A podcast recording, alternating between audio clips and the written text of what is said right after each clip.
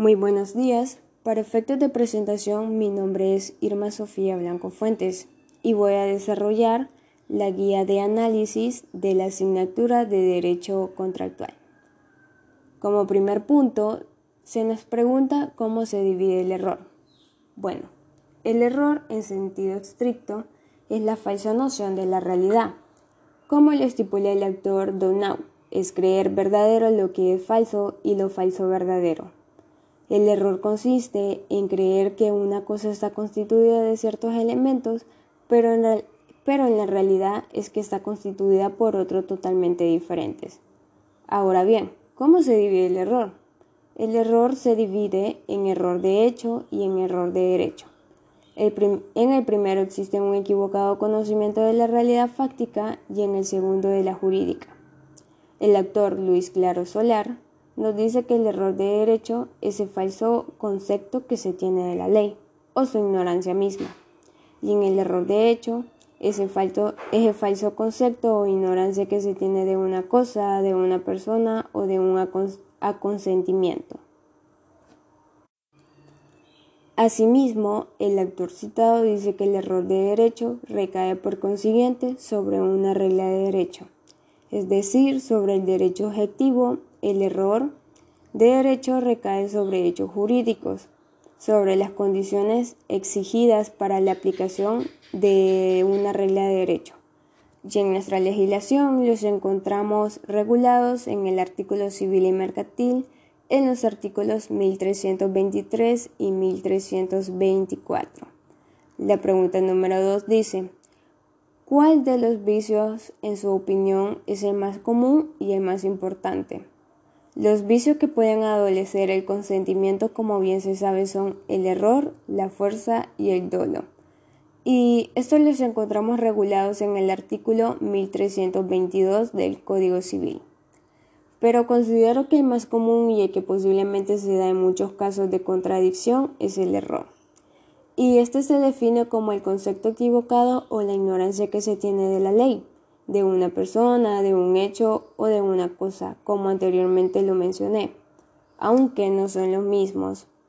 Pero nuestro derecho equipara al ignorante con el que incurre en el error. En sentido estricto, el primero no conoce algo y en el segundo lo conoce mal. Y el más importante considero de que es la fuerza y hay que entender que es la presión física o moral ejercida sobre la voluntad de una persona para determinarla ejecutar o celebrar un acto o un contrato. El autor Carlos Ducey prefiere definir la fuerza desde el punto de vista de aquel que la sufre. Dice que la fuerza es el temor que experimenta una persona debido a una presión física o moral y que la obliga a manifestar su voluntad en sentido determinado. Enfatiza en que la fuerza está constituida por el temor y no por el acto de quien la origina. También hay que tener en cuenta en que la fuerza puede ser material y moral, pero nuestra legislación no hace tal distinción en tal sentido.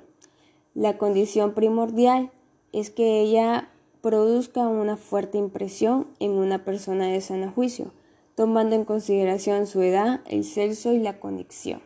Y la condición.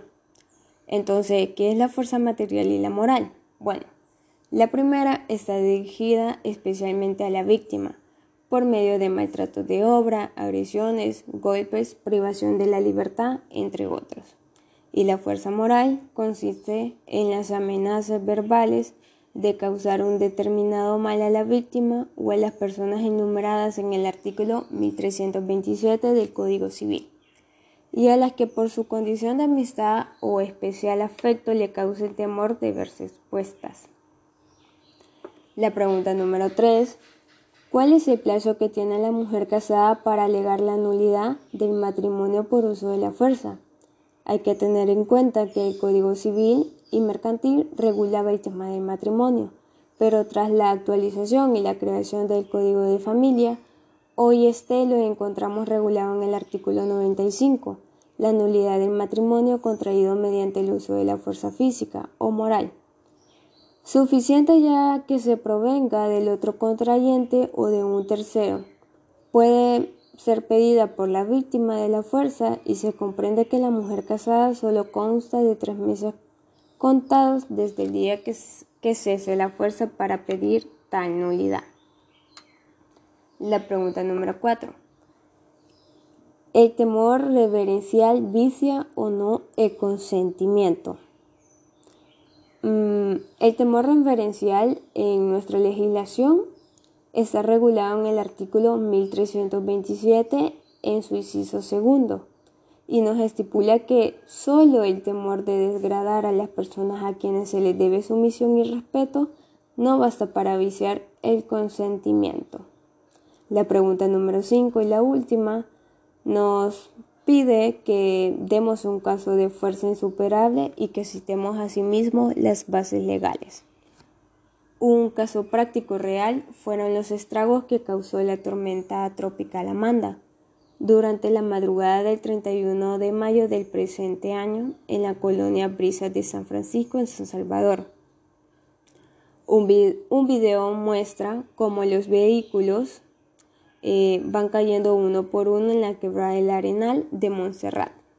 Los mismos residentes informaron que más de 20 vehículos fueron arrastrados por la correntada, mientras que otros vehículos solo quedaron encima de otros.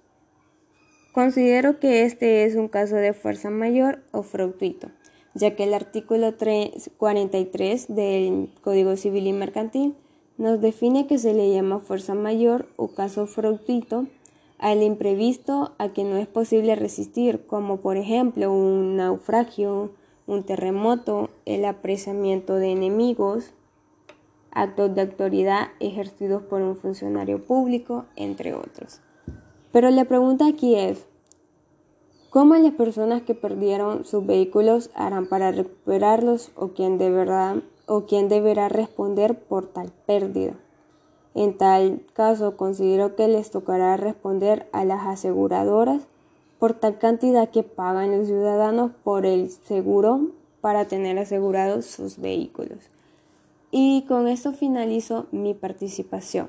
Muchísimas gracias.